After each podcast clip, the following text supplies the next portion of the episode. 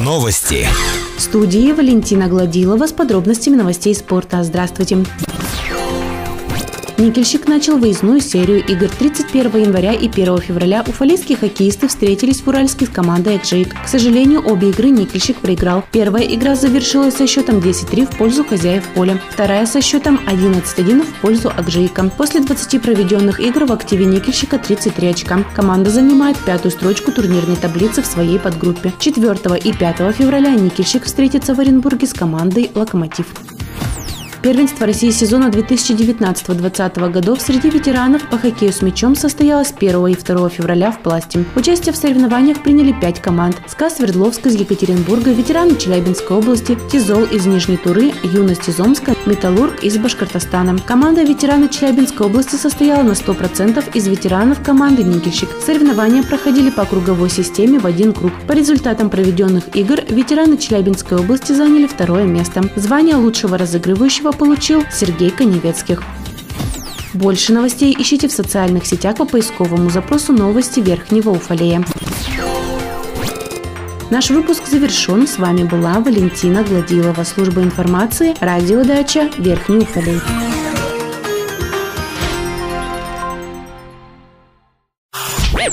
Новости.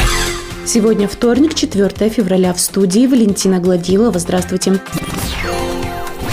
Отдел полиции Верхнего Уфалея возглавил новый руководитель. Занимавший должность начальника полиции города Иван Бедов сейчас занимает должность начальника отдела полиции Северо-Западной ОМВД России по городу Челябинск. Руководителем уфалейской полиции назначен Салават Салимов. Его представление полицейским города состоялось сегодня. Начала года новую работу через Центр занятости населения нашли уже 18 человек. Начали профессиональное переобучение трое уфалейцев. Приступили к общественным работам 9 граждан.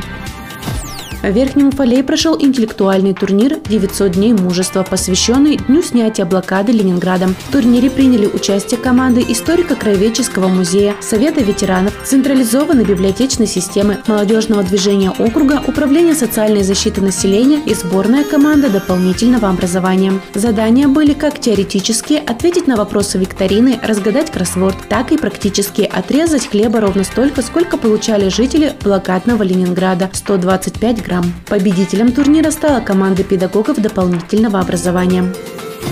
С 29 по 31 января в Челябинске проходило первенство Челябинской области по легкой атлетике среди юниоров. Верхний Уфалей представляла Анна Белоногова. Уфалейская спортсменка завоевала две медали – золото в прыжках в длину и серебро в тройном прыжке. Больше новостей ищите в социальных сетях по поисковому запросу «Новости Верхнего Уфалея». Наш выпуск завершен. С вами была Валентина Гладилова, служба информации, радиодача Верхний Уфалей.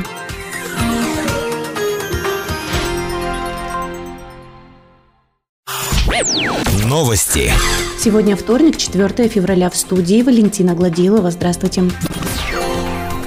Очередное неприятное происшествие случилось с общественным транспортом в Верхнем Уфалее. В воскресенье автобус, следующий по маршруту Спартака Боровое, неожиданно остановился в нескольких метрах от центральной остановки. Точная причина ЧП неизвестна, но на месте происшествия было явно видно, что неисправность произошла с задними колесами транспортного средства. Пассажиры покинули автобус, пострадавших нет. Как прокомментировала в социальной сети Татьяна Клюкина, которая обслуживает данный маршрут, это рабочая обстановка при замене колеса на дороге. По словам очевидцев, в социальной сети неисправный автобус перекрывал перекрывал проезжую часть, доставил немало неудобств водителям. Данное транспортное средство перекрыло полосу движения на весь воскресный вечер. В комментариях уфалейцы отмечают, что все ремонтные работы проводились по большей части под автобусом. Что на самом деле случилось с автобусом, не сообщается. Уфалейцев в связи с произошедшим волнует вопрос о том, как реагирует ГИБДД на случившееся. Принимаются ли какие-либо меры к перевозчикам, кто и как контролирует техническое состояние общественного транспорта. На данный момент получить комментарий начальника ГИБДД Верхнего Уфалея не удалось.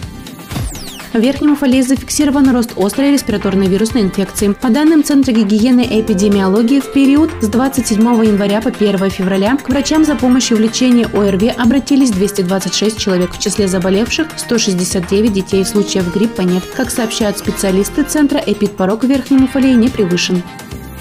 С 1 февраля приостановлен межрегиональный автобусный маршрут Верхний Уфалей Екатеринбург. Как рассказал директор Уфалейской транспортной компании Николай Зайцев, это вызвано необходимостью внесения в маршрутную карту остановочных пунктов по пути следования автобуса. Предположительно, автобусное сообщение с Екатеринбургом приостановлено до 1 марта. Наш выпуск завершен. С вами была Валентина Гладилова, служба информации, радиодача Верхний Уфалей.